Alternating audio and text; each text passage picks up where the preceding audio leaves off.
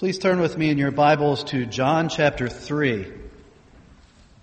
We began last week to look at the dialogue between Jesus and Nicodemus, and we'll conclude looking at that portion of God's Word this morning. John chapter 3, beginning in verse 9. Please give your attention to God's Word. Nicodemus said to him, to Jesus, "How can these things be?" Jesus answered him, "Are you the teacher of Israel, and yet you do not understand these things? Truly, truly, I say to you, we speak of what we know, and bear witness to what we have seen, but you do not receive our testimony. If I have told you earthly things and you do not believe, how can you believe if I tell you heavenly things?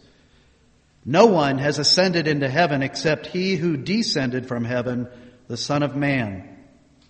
And as Moses lifted up the serpent in the wilderness, so must the Son of Man be lifted up, that whoever believes in him may have eternal life.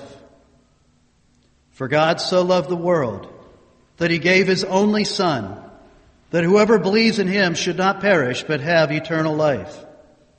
For God did not send his Son into the world to condemn the world, but in order that the world might be saved through him. Whoever believes in him is not condemned, but whoever does not believe is condemned already, because he has not believed in the name of the only Son of God. And this is the judgment. The light has come into the world, and people loved the darkness rather than the light, because their works were evil. For everyone who does wicked things hates the light and does not come to the light, lest his works should be exposed. But whoever does what is true comes to the light, so that it may be clearly seen that his works have been carried out in God."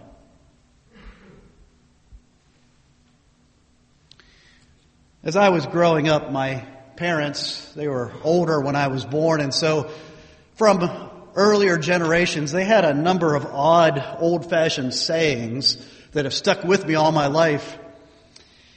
For instance, if I left a door open when I came into the house, my mother would say to me, "Were you born in a barn?" Or if I was doing a chore around the house and I wasn't working hard enough, my dad would say, "Use a little elbow grease." If I left food on my plate at the end of the meal, my mom would say, "Well, I guess your eyes were bigger than your stomach." And then often when I went to bed, they would say, "Sleep tight. Don't let the bed bugs bite." And one more that I often think about when I'm looking around the house for something and can't find it. Sometimes if I find out later that there was something right in front of my nose and I was looking past it all the time, I'll hear my mother's voice in the back of my mind saying, "If it was a snake, it would have bitten you." It's embarrassing to be blind to the obvious. It's embarrassing to be blind to the obvious. Nicodemus had an experience like that as he talked to Jesus. Remember last week we said that Nicodemus was a prominent Pharisee, a teacher and a leader among the Jews. And he had come to Jesus by night because he was attracted, he was drawn by the teaching of Jesus and the signs, the miracles that Jesus was performing. He was looking for answers. He was troubled in his soul. He wanted answers. And if it were a snake, it would have bitten him, because the answer himself was sitting right in front of him. Nicodemus was an expert in God's law. Jesus calls him the teacher of Israel, which many commentators think that meant that he was a prominent teacher among the Jews, a well-known teacher among the Jews. And as a Pharisee and as an expert and a teacher of the law, he was meticulous in keeping the law, at least outwardly, and in performing all the religious duties and rituals and ceremonies that it spelled out. But he lacked something. Jesus and John the Baptist have been declaring that the kingdom of God is at hand. And somehow Nicodemus, in spite of all his efforts, in spite of all his expertise, in spite of all of the honor given him, wasn't sure that he would be a part of this kingdom. As we saw last week, Jesus cut right to the heart of the issue, even before Nicodemus could ask one of his questions. He said to Nicodemus that if he wanted to see the kingdom of God, let alone enter the kingdom of God, he had to be born from above. He had to have a second birth. That he, even in spite of all appearances, was spiritually dead before God and without hope unless God would intervene in his life and give him a spiritual birth, take the stone-cold dead heart out of him and replace it with a heart of flesh that could see and want to enter and enter the kingdom of God. And so we pick up the reading here in verse 9 this morning where Nicodemus hears this and he says to Jesus, "How can these things be?" And it's at this point that Jesus rebukes him for being an expert in God's law, but being blind to its central message. He knew the Old Testament inside and out, but he missed the central point of the Old Testament. He, in essence, says to Nicodemus, "You've been studying God's word all your life, and the truth is there, but you have not found it. If it was a snake, it would have bitten you." It's possible for all of us, even those of us who have experienced this second spiritual birth. It is possible for us in our sinfulness, in our hardness of heart, to spend a lot of time in the Word and miss or forget what the central message is. It's even worse when we fail to spend significant time in the Word of God. So I don't know where you're coming from this morning. I don't know if you've never understood it, or if you have understood it but you've forgotten it, or wherever you might be spiritually. We're going to look at that central message as Jesus describes it for Nicodemus this morning. There is a Pharisee in all of us that keeps rearing its ugly head, trying to win approval with God and with man by good works and religiosity. We need to be reminded of the central truth that Christ came to bring to us. Jesus uses one well-known incident from the Old Testament history of Israel to show Nicodemus how he had missed the message. He uses a picture of salvation from the book of Numbers. He alludes to it here in verse 14. He says, "As Moses lifted up the serpent in the wilderness." Now, if you don't know the story or need to be refreshed on the story, this takes place near the end of that period of Israel's history that we call the wilderness wanderings, where they had been delivered by God's grace from slavery and bondage and suffering and destruction in Egypt, and through the Exodus had been led out of Egypt, had been led to Mount Sinai, had received the Old Covenant, received the law of God, had received the tabernacle. They had been formed as God's people, as the visible expression of the kingdom of God on earth. And then they had been sent on their way to the promised land, but in their faith, their lack of faith, I should say, they had been unwilling to obey God's command to go in and conquer the promised land. So God, in judgment, declared that that generation would spend its time wandering in the wilderness and die before entering the promised land. And it's towards the end of that time, and you know what that time was like if you know that history at all. It was a time of repeated rebellion and complaining and resisting the will of God. And again, God was patient with them. And as we come to chapter 21 of the book of Numbers, God's patience has been tried and tested to its limit. Their cup of iniquity was about full. And one more time they complain about God not sufficiently providing for their physical needs. Not enough water, not enough bread. Now this is in spite of the fact that every morning, miraculously, God was providing this flaky white miracle substance that they could make bread out of called manna.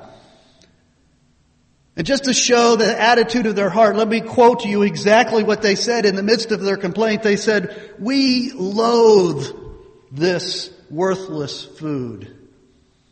They hated the provision of God, this miraculous manna. Now, in my own sin, I'm sympathetic because I do that kind of complaining all the time. Reminds me of the old Keith Green song. If you remember Keith Green, a Christian singer from a couple of decades back, he had a song called "So You Want to Go Back to Egypt." And the whole song was about this complaining nature of the Israelites. And he talks about, in part of the song, he throws out the dialogue between Moses and the Israelites. And he quotes them as saying, "Manna again? We're tired of manna cotti and filet of manna and manna burgers and banana bread," you know, and he goes on with this. And it's very funny, but it resonates with us how we get tired and we complain about God's provision. But there's nothing funny about the root attitude behind that. It's a despising of the grace and the provision of God. It's spitting in the face of a patient God who endures our sin. It's claiming that God is not good and that He doesn't give us what we need. And so, finally, as a judgment, God sends into their midst, we don't know how many, but you get the sense it was a massive amount of what's called fiery serpents. They were probably called fiery in the original language because either, one or two reasons, either because the venom stung so much when they were bitten, or, speaking of the high fever that the venom caused, which led inevitably to death. And so as the people are writhing in pain and as they're dying all around the camp, they are brought under conviction. They confess their sin. They repent of their sin. They come to Moses. They ask Moses to go to God and to plead for grace and mercy. And God responds by telling Moses to do an odd thing, to take bronze and construct a model of one of those fiery serpents, and take that model of a fiery serpent, that bronze serpent, and put it on a pole and hold it up in the midst of the camp above the people as they writhe on the ground in pain. And tell them if only they will believe God's word and look to that serpent, they will be healed and they will live. That's the incident that Jesus is alluding to here. And he says, "Nicodemus, if you could only see, you'd understand that the whole message of the Old Testament is summed up in that one incident." That bronze serpent was somehow a shadow of why he had come and what he was about to do. It was a picture of the way of salvation. And so Jesus makes it explicit. He says, "So must the Son of Man be lifted up, that whoever believes in Him may have eternal life." This is what the Old Testament was about. This is what all of Scripture is about. This is what all of history is about, that the Son of Man must be lifted up so that whoever believes in Him may have eternal life. That actually is the key verse in this passage, because what follows after verse 15 is just an explanation of that verse. What did Jesus mean when He said that? It's interesting, even though John 3:16 is probably the best known verse in all of Scripture, you might be surprised to hear that most commentators believe that it shouldn't be in red letters. You know what the red letters mean. They probably not a great thing, but they try to tell us which words were actually spoken by Christ. The danger is that we add greater weight to the red letters when all of it is God's word. But the red letters, as you'll notice in, I think, every translation probably in front of you, goes all the way down to verse 21, the entire passage we read.